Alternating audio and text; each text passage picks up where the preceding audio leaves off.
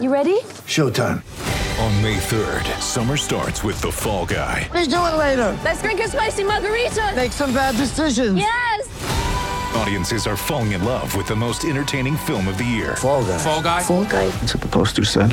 See Ryan Gosling and Emily Blunt in the movie critics say exists to make you happy. Trying to make it out? Nope. Because I don't either. It's not what I'm into right now. What are you into? Talking. Yeah. The Fall Guy. Only in theaters May 3rd. Rated PG-13.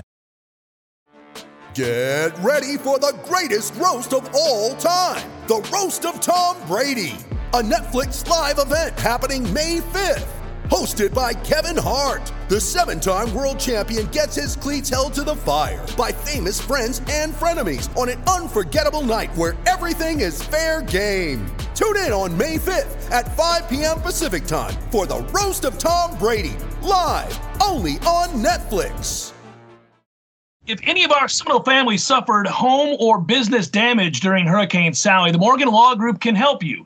Don't fight the insurance companies alone. The Morgan Law Group can help you file a claim and get the settlement you deserve. It's time for Seminole Headlines, presented by Capital City Bank, featuring ESPN Tallahassee's Jeff Cameron, WarChant.com's managing editor, Ira Schofel, and senior writer, Corey Clark. Your weekly dose of all things FSU, pistols, and pies starts right now. Here's Jeff Cameron. The Seminole Headlines, 97.9 ESPN Radio begins right now. This hour, brought to you by our friends at Registers Meat. Yay! Yes, it's the little things in life, guys, these days. It's the little things. It's having a great sponsor like Registers Meat. It's sitting down, eating some sausage. Register sausage. Oh, I can't say meat. I mean, you can. Sausage. You can. It's the proper title. It's the proper title. But they're part of the family now. We can just call them Register Sausage. I'm just going to say Registers from here on out. I don't think we could do that. I think everybody knows. That's Ira talking. Corey's here, too.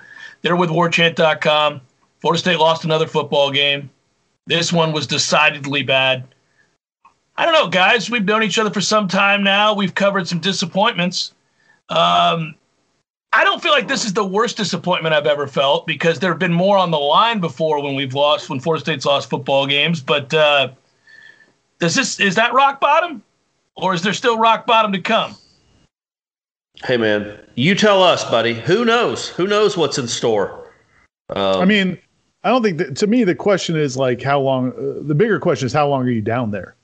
You know, because honestly, like even if it gets, I mean, could it get worse? Sure, it could get worse. Yeah, Notre Dame and Clemson are out there. No. Those scores will be ugly, but it's not the same losing to Clemson or Notre Dame as it is to Miami.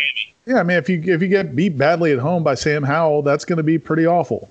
I mean, there's opportunities for some awful moments, but I think the bigger question to me is just, you know, you start looking at how long is this going to take? Is this the right guy? Is this the right staff? I mean, is what they're saying not getting through? And if it's not, you know, because the thing about like.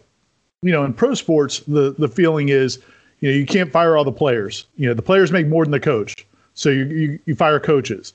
In college football, it's gotten to be somewhat similar, except, you know, Florida State's, you know, they just fired a coach in less than 2 years. This guy's only had 2 games, but people are already starting to feel like this isn't going to work. This isn't going to work.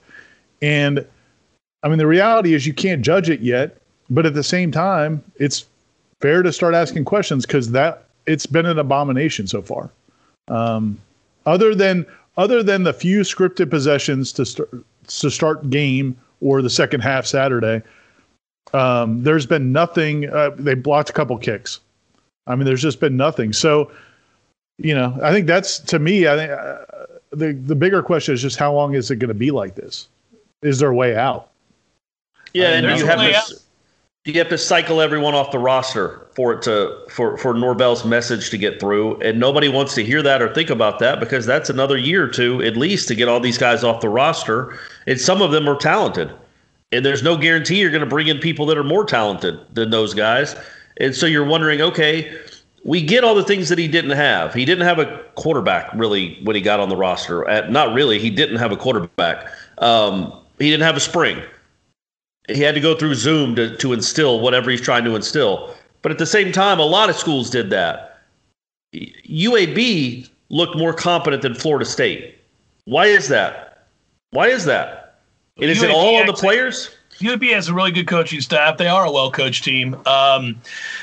It's complicated, and none of the answers are going to be satisfactory to the Florida State fan base. I do think it sounds simplified. I think it is just going to take time. I don't think there's an easy solution. They're not going to fire anybody. Florida State's broke. So he's got all the time in the world. What if they hired Willie back? But even if they weren't broke, you can't be firing coaches every year or two. Correct. You can't do that. It's the Tennessee method that we've seen fail for a very long time. I think, listen, there's a lot of things here, and one of them would be like if you're questioning coaching, I think you're primarily questioning the defense and Adam Fuller. I think more than anything, you're looking at him going, hey, man, do you know what the hell you're doing? I think on the offensive side, there's evidence, and there will be more evidence as they move forward that they have it together there and that something will work. They do have to change their quarterback. And I do think that as they get to practice and rep more and more with the system, the offensive line, only the young guys are worth a damn, and they're not great yet. So they're going to be restricted as to how far they can go while that's the case. But I think you'll continue to see improvement as the practices mount and as they get more time together. I am wondering about the defense. And then in terms of what Corey said, do you have to filter out a lot of these players? Well, Ira, you and I were talking about that yesterday, and I think that's the process that's most intriguing to cover because how do you do it? I mean, the answer is yes, resoundingly so, when it comes to several of these veteran players that either don't take to this message, aren't willing to be part of the group that lays the groundwork for good times to come after they're gone, which is tough, man. I got to admit. I mean, that would be tough to be a senior and then to know that nothing you do is going to benefit you in the immediate and that it's all going to benefit people down the road. You have to have a real love of program to do something like that. And I don't know how many of them do, and I can't blame them for not. I mean, it's been a blank show since they arrived here. So it is going to be a long, hard road to hoe, as I said before. This is not going to change anytime soon.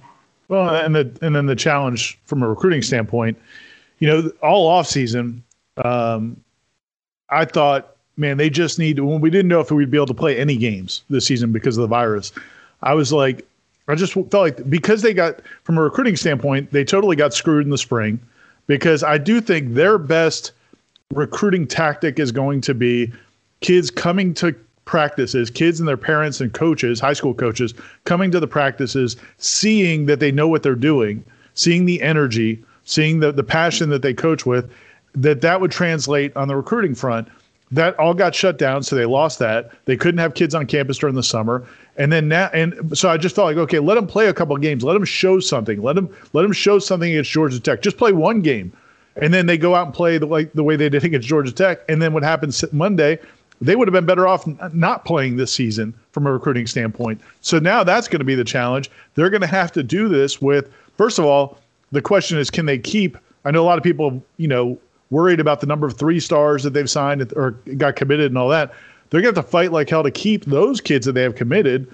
And then who knows what they're going to be able to bring in these last, you know, couple months of this recruiting cycle. So that becomes the bigger part. Jimbo, you know, we reflect on Jimbo's time because that's, you know, that's the most common scenario we've seen here, and it had success early. He was able to flip the roster because he was able to recruit as a coordinator. And then, you know, and it was also closer to the dynasty, and he had a lot of things, and he had really great recruiters. That first coaching staff Jimbo hired, Eddie Grand was a monster recruiter. James Coley was really tight in Miami. You know, he had guys who had recruited at a high level, and they flipped that roster pretty quickly. I don't know if this staff is capable of recruiting at that level, and then this is the product they've shown. That's going to be the challenge. I mean, and I know that's, as FSU fans are sitting here listening to this, you know, that's where – as you start playing it out, it's hard to see the exit strategy. I'm going to go ahead and assume they're not going to recruit at that level. That was an all-time recruiting class. I mean, that was an all-time recruiting staff that put together an all-time great team. But you don't have to. And I'm going to go to this because it's the 2000. Just think of the teams he's coached at Memphis that were his guys. So go 18 and 19 were mostly all Norvell guys that he recruited, brought in, developed, evaluated, and coached. They would have beaten Georgia Tech probably by 25 points, and they wouldn't have lost to Miami 52-10. Now, they might have given up 52 points, but they'd have scored 35 or 40. So there is hope. You're not going to be bringing in 4- and 5-star kids, the high 4-stars and the 5-stars. It's not going to happen. Why would they come to Florida State right now? But you can build a roster. I know you don't want to hear this, folks, but it's going to have to be the avenue that works. You can build a roster with the kids he was – a little bit better kids than he was recruiting at Memphis, because Florida State still has more cachet than Memphis. But you can win games with those kind of rosters. You're not going to win championships with those kind of rosters. But you can get the you can steer out of the spin that you're in and start going the other way with those kind of kids. And that's what's going to have to happen. They're going to have to evaluate really well, and you can win with 3-star kids that aren't recruited, that aren't Alabama and Florida aren't on. You can't win at a high level, but you're not going to do that anyway right now. Start. I'm thinking like 2022, you can win 8 or 9 games with a Memphis-type roster. Sure. And if you start winning games at Florida State, then the kids all around the country, more accurately, the big-time kids in Florida, will want to come play for you again. But the recruiting is going to take a huge hit. It has to. It already has. And part of this was what you signed up for when you fired Willie in a weird way. You now have hired 2 coaches in the era of the early signing period. No other school has done that. So Florida State is they're behind the eight ball. Excuse me, just because they made that decision. There might be 2 8 balls, Jeff. They may be behind both at 2. They just put in another 8 ball in front of the cue ball. I think that's correct, Ira. But that is, I mean, I don't think any other school has done that. And that's when you make the decision to fire Willie, which we all agreed was the right decision. In a lot of ways, you're signing up for this kind of ugliness. Now, there are things to complain about legitimately that have me concerned. But I do think this was always going to be an ugly, ugly year. They still have a chance to make something look presentable, obviously. By the time you get to Louisville, Pitt, NC State, that little stretch right there, because you're not beating any of the good teams. You're just not going to beat any of the good teams because you can't block any of them, first of all. You're not going to block Notre Dame. I actually think North Carolina's personnel is problematic for Florida State. You can block Louisville, so you'll lose a track meet maybe. That could be a 50-48 type game. And then Pitt's offense is dreadful, so if you can't stop them, then Jesus, man, what are we doing, Adam? But you got to start playing for those games because you're not obviously going to beat Notre Dame, and you're not going to beat North Carolina, and I know you're not going to beat Clemson. So, you know, you got to find a way to start to show some progress for these teams. I agree with that. The only thing I would argue with a little bit is when you said this was always going to be a tough year. It didn't have to be if the players did respond right away. I mean, that could have happened. And so when that doesn't happen, you know, you have to ask yourself, okay, is it the message or is it those guys? I mean, and we can, it's easy to, the first response, I'm sure the coaching staff would say is, you know, we've tried everything. We've tried tough love. We've tried to, you know, encourage them. We've tried to get on them and they're not responding. And so, you know, your hope is that, you know, it's just not hope because you always want to try to find a way to reach the players. But, you know, for whatever reason, the messages that they've used at their previous schools are not getting through to these guys. The fact that these players have such a bad track record, you know, a lot of them came in under Jimbo. They sat through the Willie debacle. And so, like, during those Willie years, you're thinking, okay, well, if they got better coaches, if they got guys with a better message that worked harder, then maybe they would respond to that. Well, they're not. And maybe a couple of them will, maybe a few of them will, but in mass, they're not. So now That would have been the only way it could have turned around quickly. And so when people look at Mississippi State with Mike Leach, or when they look at some of these schools where somebody comes in and has success right away, for one thing I would say about that is let's judge all that over the long term. But secondly, every situation is different. A coach could come in and you might have a group of guys who are hungry and who want it and they buy in. I don't think that's happened here. And I think this group of players, I think they have the ability to make coaches. I think what we've seen over these last 4 or 5 years is they have an ability to make coaches believe that they're bought in when maybe they're not really bought in. Because this isn't the first coaching staff, I think, that's been fooled by some of these players. I want to expound on that, Corey. It's your turn to talk. Let's take a quick break, come back, and further analyze dumpster fire that is Florida State football. Seminole Headlines, 97.9 ESPN Radio continues in a moment. Seminole Headlines will take a breather. More next. Seminole Headlines, presented by Capital City Bank, returns now on 97.9 ESPN Radio. So, Ira, you were noting during the break, or just before we went to break, I should say, that these kids have the ability, and it's a unique ability, to fool coaches, all of them, all the time, into believing that they care and that they're going to try hard. And boy, that's their legend. That's their legacy. That they're frauds, and that they are really good at convincing coaches that they're bought in when they're not. I would also say that this coaching staff made the same mistake that Willie did with DeAndre Francois.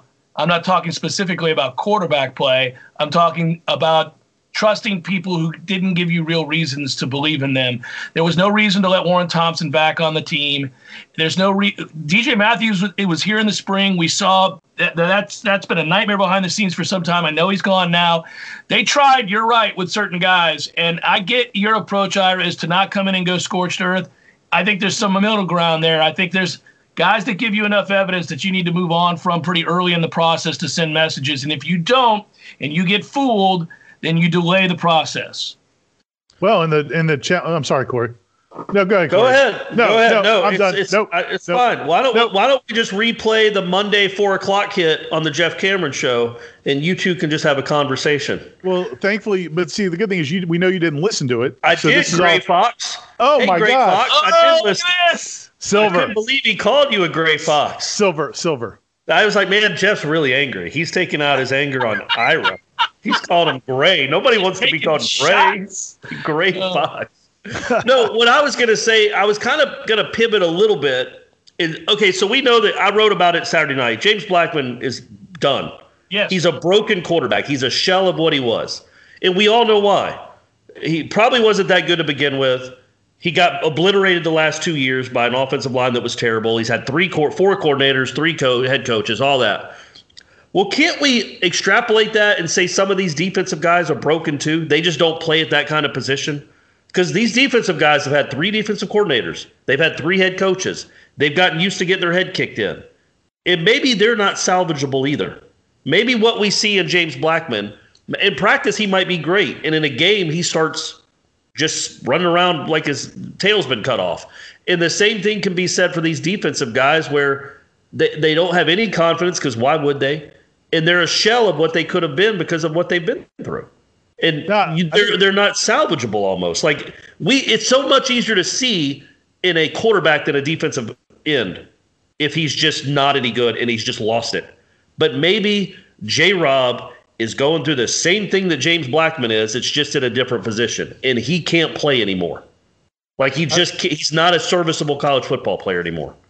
It's a good point, but I have two thoughts on that. Number one is Mark Stoops inherited a situation very much like that, but found a way to get those guys to play competently. Because you couldn't. 2009 Florida State defense was as bad as anything we'd ever seen. Yeah. Maybe until Saturday, it was up in that class. And they found a way to – that's why we thought that this staff maybe could do that with these guys, get them to just find some – how much do you think it helped? Jimbo coming in and having a Ponder, Mark Stoops coming in and having a Brandon Jenkins and a Bjorn Werner. Like this coaching staff doesn't have anything on the edge. Well, and having a spring and having not to deal with an early signing period and all that stuff. That's not an excuse, but it's like the offense can't function because they have no quarterback. The defense can't function because they cannot breathe on a quarterback. They can't get close enough. But and I think the thing, and what you touched on, which I think is accurate, is when you watch these guys on defense, there are a few guys who do flash. Amari Gainer is one of them. You know, Amari Gainer, Steven Dix, Renardo Green, Asante Samuel. There are a few guys that are playing football. A lot of guys are, I'm in my spot, I'm engaging the guy in front of me, and we're going to do this until the play is over. Like, they're not shedding blocks. They're not filling gaps. So, like, that's the one thing I would say about Fuller from a scheme standpoint. Everybody wants to focus. I mean, the first snap of the three-man front, like everybody else, I was like, oh, no, what are they doing? And so it's easy to focus on scheme stuff. But at the end of the day, if nobody sheds a block and nobody fills a gap, nobody makes a play on the ball, I don't care what scheme you play. It's about winning battles. They've got to win matchups. I mean, Adam Fuller said it yesterday. It's as close as a coach is going to come to, calling out players.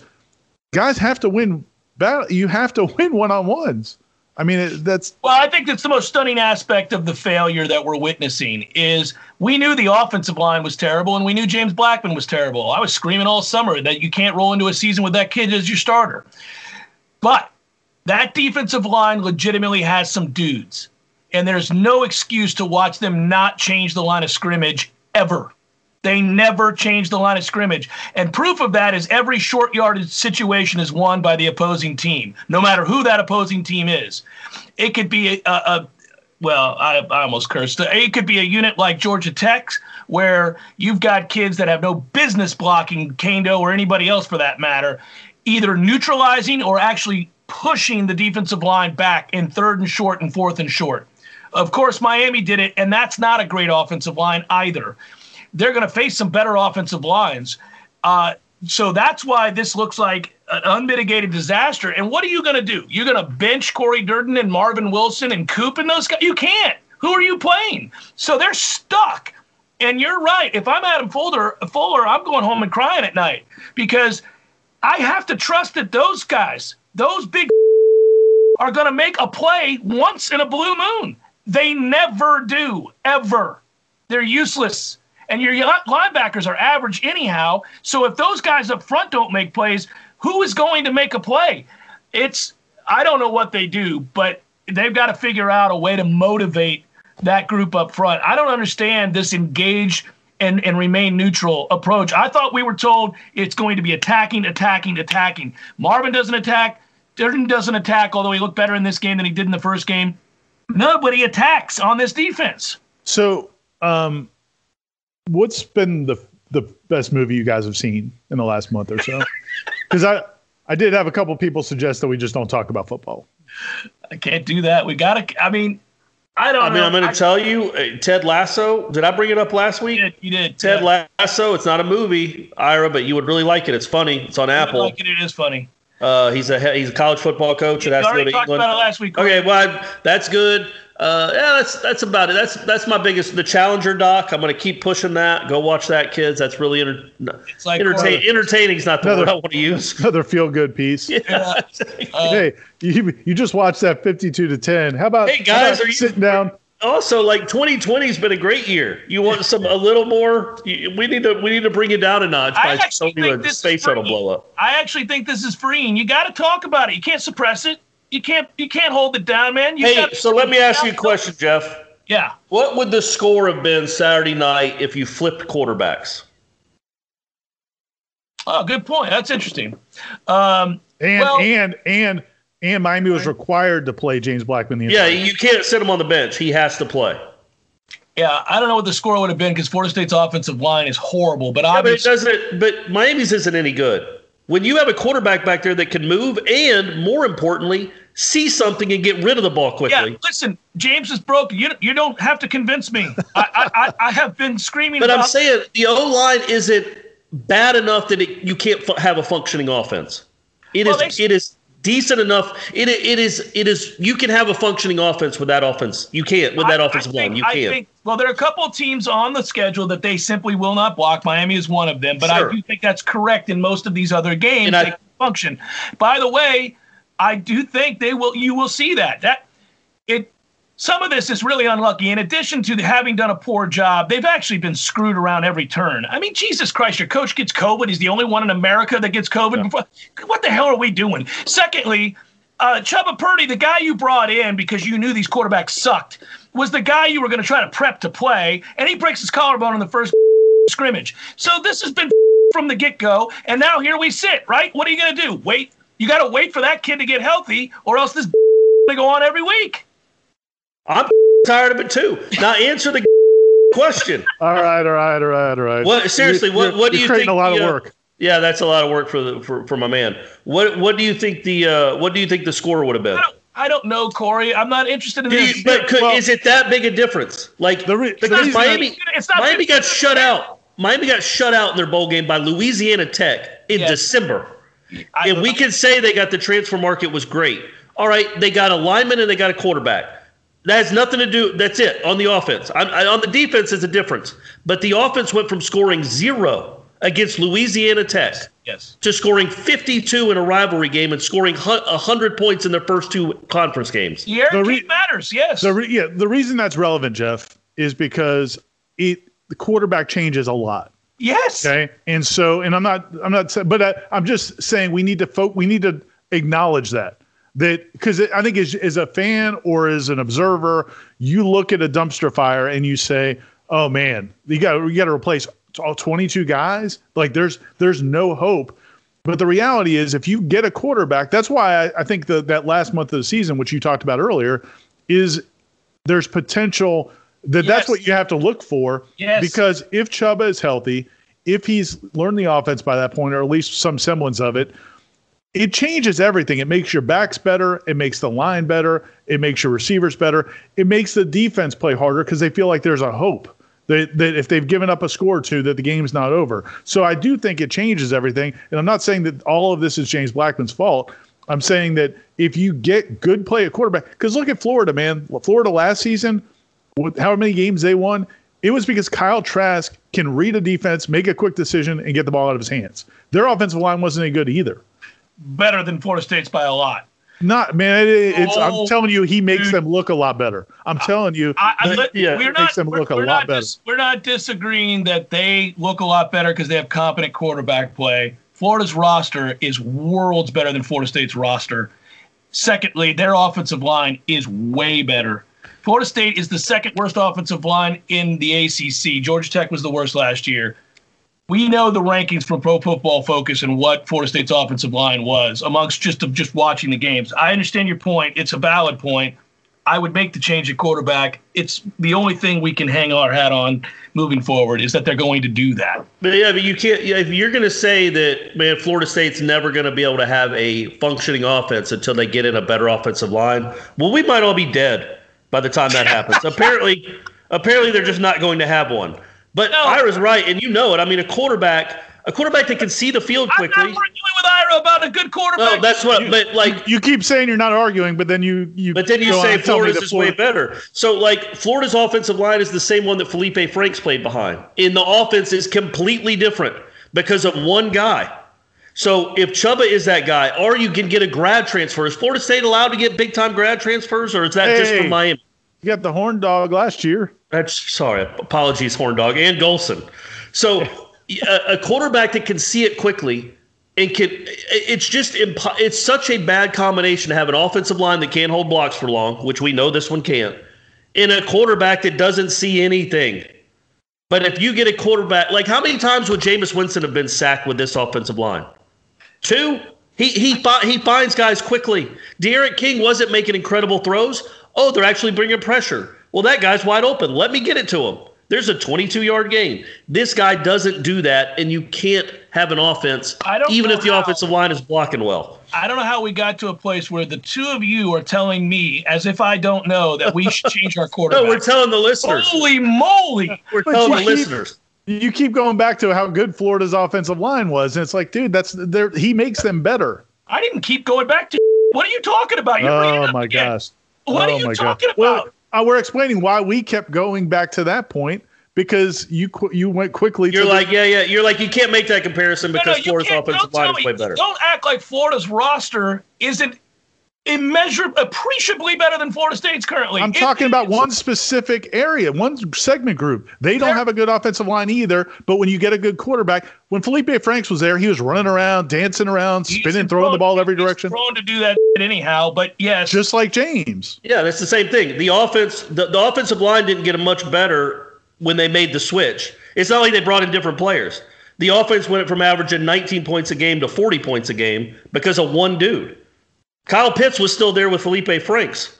He wasn't catching any passes. I can't wait to change quarterbacks. Does everybody feel better? I can't wait. I said it back in May. I mean, no. So here's the point. So going back to the question, D'Eriq King, if he's the quarterback at Florida State right now, yeah. How many points did they score? Have they? What do you think it is? Miami's defense is good, so I would give Miami credit that they're going to slow us down quite a bit better than we slowed them down. So I'd say Florida State would have scored 27 points. Sure, and in Georgia Tech, they probably win that game and probably scored 27 in that game. They should have won the game anyhow, but yeah. But so you're talking about a team that's only scored 23 points total in two games to probably have scored 50, 55 in two games. Yeah. That's a huge difference. Yeah.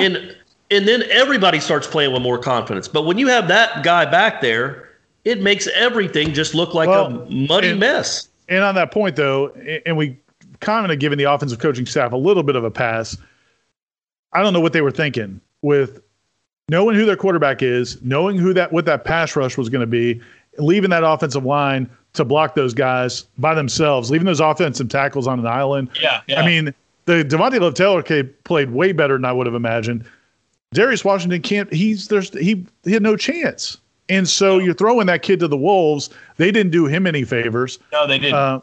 And so that's a concern from the offensive staff as well. Yeah, but we know. Well, let's come back and expound further upon the fun that is Florida State football. And Seminole Headlines returns. Seminole Headlines will take a breather. More next. Seminole Headlines, presented by Capital City Bank, returns now on 97.9 ESPN Radio. Yeah, and we know that obviously when you look at this offense, they're going to make a change at quarterback. They did a good job of incorporating Jordan Travis. Now, he gets hurt, and Ira, you brought it up yesterday. I don't know if he can stay healthy. He's a little dude, but I do like that they're trying to utilize him as best they can, especially since another infuriating aspect of what's happened here is one of the other segment groups we thought would play better, and they will with a better quarterback. But they're not exactly giving great effort, and Warren Thompson can't catch it if you throw it underhand. So he's useless. I don't know what in the hell Tamorrion Terry, I don't know what happened to him. I don't know what's going on behind the scenes. Obviously, I certainly don't want to dismiss whatever grieving process he's going through with his grandma. I don't want to dismiss that. I think he was hurt. I think he wasn't right. But he's hurt, I guess. No, but Jeff's saying that there's something emotional going on. With his grandmother passing. I think clearly there's something else going on. Bottom line is, it's as if he's not on the team. Yeah. He's been useless. He's been missing the one chance he had to make a play. Of course, he didn't make it. Now he's yelling at coaches, and you can't have it. You can't have it. If you're flipping the roster like we were talking about and changing mindsets, you can't have guys screaming you down on the sideline. And I don't know what they're going to do about that. But you're better off playing those younger receivers and letting them make mistakes because they'll play hard. And you just have to regulate the change through playing time, I guess. Well, I think something that is encouraging, weirdly, is that, well, it's encouraging and discouraging. Like, they've been great coming at for the first 12 plays of each game. They moved right down the field. That is encouraging. They were also great to start the second half. Yeah. So I literally, like, I just, what bothers me, and so that's good. You know these guys know how to attack a defense. That innovation's in there, and what I was going to say before we broke before was that you have more hope in this offense because you saw him succeed at Memphis. Yeah. That wasn't imaginary. Yeah. And they were able to take an offense that has that quarterback and that offensive line and these receivers that aren't playing well and move right down the field against Georgia Tech for a touchdown, almost another one, and then right down the field for what should have been a touchdown against Miami in the first drive. So they know how to attack defenses to start a game. But what bothers me is Dillingham was saying it on Monday. He's like, look, we're good coming out because somebody asked him about that. It's like those are the plays we rep the most. Those first scripted plays are the plays we rep the most. Well, how's about repping just 20 plays the entire week and just run those over and over again? And the reason I say that, what's so discouraging about it is we can say that, yes, they're hindered by James Blackman, and that's obvious. But they've known James Blackman was going to be the starting quarterback since Chubba broke his collarbone. So essentially, for 6 weeks, they knew this guy was going to be their guy. And they only scripted 12 plays and then said, James, go for it. Just start reading defenses. Like, they could have made more. They could have made more adjustments for what they had. And maybe just gotten James Blackman 22 plays to learn and say, that's all you're learning for 5 weeks. And you're going to be awesome at these plays. And if they stop us, they stop us. But they somehow thought that they had the kid from Memphis. I mean, we can call a play, or he can change the play at the line and make it go. And he can't. I mean, I hear what you're saying, man, but I think there's a limit to what you can do in terms of part of the reason the script works is you're playing things like in succession, like one thing sets up another.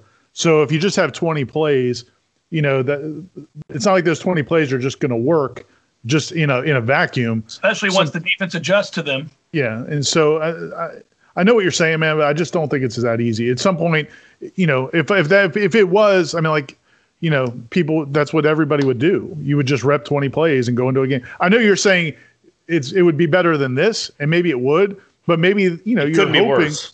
No, I gotcha. But you're hoping. No, definition could not be worse. I think you're hoping that he's going to be better than he's shown. I mean, they've coached him for 2 games, and they didn't have a lot of other options. So, Ira, to your point, by the way, we saw an offense that was better than this. We saw it last year, and we hated it. Kendall Briles' playbook is not terribly complicated, and you just play with pace. You play fast, and you get people out of position, and you exploit that. You play for big plays. Well, they did last year, and they scored a lot of points often. In first halves. Yeah. But we hated that offense because you left your defense out to dry. And in the end, I mean, it was just as loathsome to watch that at times as it is to watch this. They're trying to play to their defensive weakness. They know that, I think they came into the season trying to play to what they thought was their strength, which is the defense. And it turns out the defensive line is just going to be, now you're reeling. Now you're like the very thing we thought we had, we do not have. 100%. So that's really difficult. The other part here is, I mean, I don't know what, if you're, Adam Fuller was not wrong to believe the strength of his team was the defensive line. Like, he's not dumb about thinking that. We all thought that. And on paper, there's no reason not to think that. I think they get hurt because they rep weak in practice. When your defense is going against that sorry ass offense and the offensive line and quarterback, you're not seeing anything. So now you get into a game against a real quarterback. And he came into a group that, I mean, he heard about Marvin Wilson before he came to Florida State. Right. I mean, you can look at those guys physically. You can look at them physically and say, well, that's a player. That guy, look how big he is. Look how strong he is. Yeah. Janarius Robinson. There's no, if you walked into a room and lined up 20 defensive ends from around the country, there aren't many guys you'd pick before Janarius Robinson just by looking at him. Orlando would be number 1. Yeah. So I get being fooled by that. And to your point, and then when you see it in practice, you're like, well, yeah, this is going to be gold. Once we're coming off the edge with these guys. Yeah. We're going to be golden, and then it doesn't happen. It's that terrible offensive line, and you just get it's fool's gold. And the one thing I'd say about the defensive scheme on Saturday, I thought they gave Miami's receivers no respect. They really tried to clog the middle. So yeah, they only went with a 3-man front, but there were a ton of linebackers and DBs in the box. I mean, it was a traffic jam between the hashes. And they still give up the play to the tight end. That was just insane. But for the most part, that's kind of, it's like, but it didn't matter because none of those guys make plays. Right. Like they're in the area, but they don't make plays. So from that point, I'm not killing Adam Fuller because they did know exactly what you needed to do against Miami, but nobody made a play. I agree with that. Yeah. I agree with that. Listen, Adam hasn't shined. Come on, don't say that. That's what I tell when my kid was in first grade and the teacher calls you in for the conference. Like, look, the baby Schofel here has not been a star. We'll start with that. Yeah, but Adam hasn't shined, but he's been given no real help by the players he's coaching in this situation. It's really quite brutal. Seminole Headlines, 97.9 ESPN Radio continues in a moment. Seminole Headlines will take a breather. More next. Seminole Headlines, presented by Capital City Bank, returns now on 97.9 ESPN Radio. Seminole Headlines, presented by Capital City Bank, returns now on 97.9 ESPN Radio. Wrapping up the hour, thank God. We'll get to headliner questions. They can pummel the team. We've spent an hour doing it. We'll let them speak. Hey, how about a shout-out to Fitz Dog for getting his first career college points? That was a solid field goal on the first drive. Yeah. Got it high, right down the middle. Ryan Fitzpatrick? Yeah. Is that his name? Fitzgerald. They called him Fitzpatrick in the press box, but he's Ryan Fitzgerald. Well, yeah, that's why I just call him Fitz Dog. I can't ever remember if it's Patrick or Gerald. Use Fitz Dog, okay? Yeah. I would also say shout out to Toa Feely, who looks like he might be a player.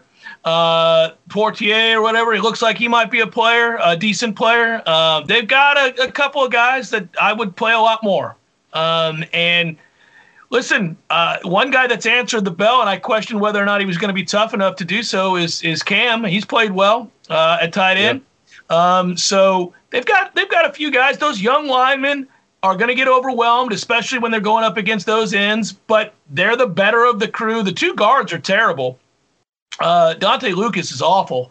But one of the reasons he's awful is because he didn't get to get stronger in the offseason. He was rehabbing. Coming off an injury is not any way to get better. So you got to hope that time will allow him to get better, because we know there's something in there.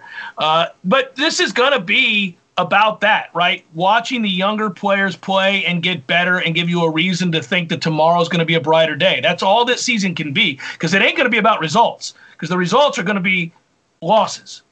So let me ask you this. When it comes to reaching players, and we all know when it works, you see it. When a coaching staff comes in and kids buy in quickly, like you see it and you're okay, that worked. That connection was made. When it starts off like this, and clearly, I know they had the fireside chats up in Georgia. They've done some different things to try to make this work. When it doesn't work with the older guys, I mean, you're not going to bench everybody. You're not going to run off everybody. So you got to find the ones that are hearing your message. But I don't follow enough other college teams. You guys do. Like, what does that look like? Like, is it a gradual process with the other kids where you see, okay, towards the end of that season or the next season, or is it like usually like a light switch flips? I mean, because to me, that's what I was trying to ask those guys yesterday, the coaches, is like, how do the way they talk to the players, is it differently right now than it would be week 3 at Memphis last year, where the kids were already all bought in? I think you've got to be incredibly matter-of-fact from this point forward. I don't think there's an elixir or a speech that you're going to give that changes what Florida State is right now. You've got real personnel problems that you have to overcome, and you've got certain guys that are better off not being here, and you can help them out. You don't have to be you don't besmirch them or anything like that. If they sit down, you say, hey, how can I help you? Where do you want to go? Clearly this isn't working. You're not bought in. If you're not going to be bought in, I can't have you here. No hard feelings. How can we help you? Where do you want to go? But I think it's just you go to work and understand it's going to take time, and you find the people that want to do the work with you and grow. And it's going to be incredibly rewarding when you come out the other side in 3 years. But right now it's going to be hell, and you've got to focus on what you can do to make it better every day. I don't think there's a speech. I know that. He has already said what he's going to say, and either some of those veterans are bought in or they're not. I'd identify each and every one of them, and we would move forward. And I wouldn't really cater to anybody's ego, or I wouldn't cajole anybody. It would just be, this is what we're working on. The guys that show me the effort in practice are going to play. If you're in a game and you're not doing what we ask you to do, you're going to come out. That's just the end of it. And look, man, some of it is effort. A lot of it, I guess, could be effort. Some of them just aren't very good football players. And we have enough tape and film and results on a scoreboard to know that. So just you don't even have to – like, I don't know that Leonard Warner doesn't try hard. He might be a great teammate, and he might be trying as hard as he possibly can. He's just not good enough at this level. So why not play Lundy? Why not play a freshman and let him take his lumps, his lumpies?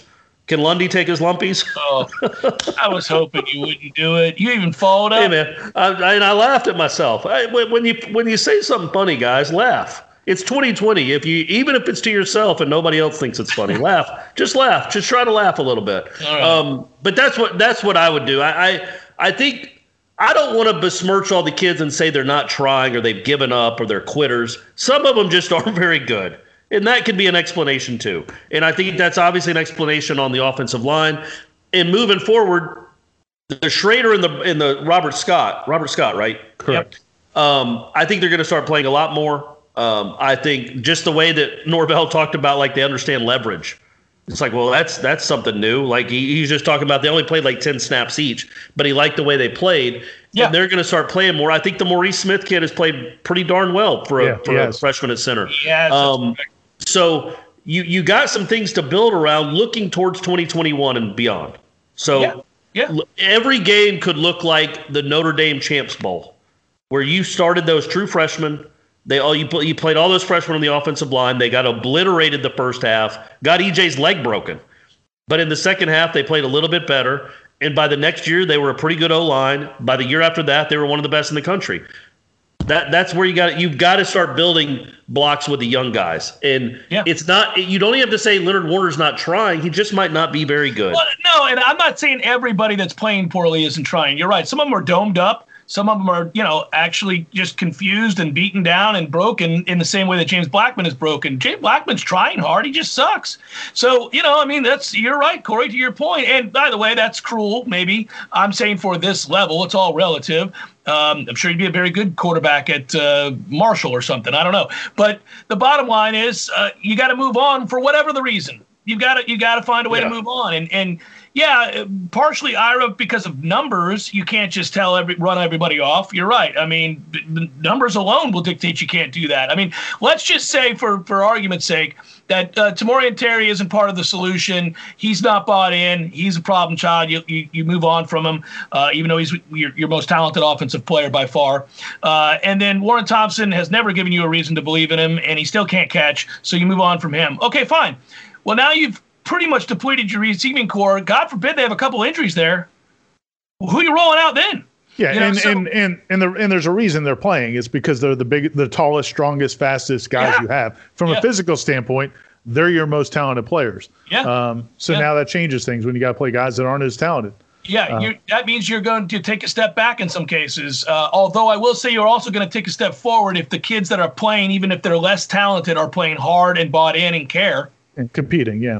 Yeah, I mean, competing kind of matters. Hour number 2, forthcoming. Stay with us. Seminole Headlines will take a breather. More next.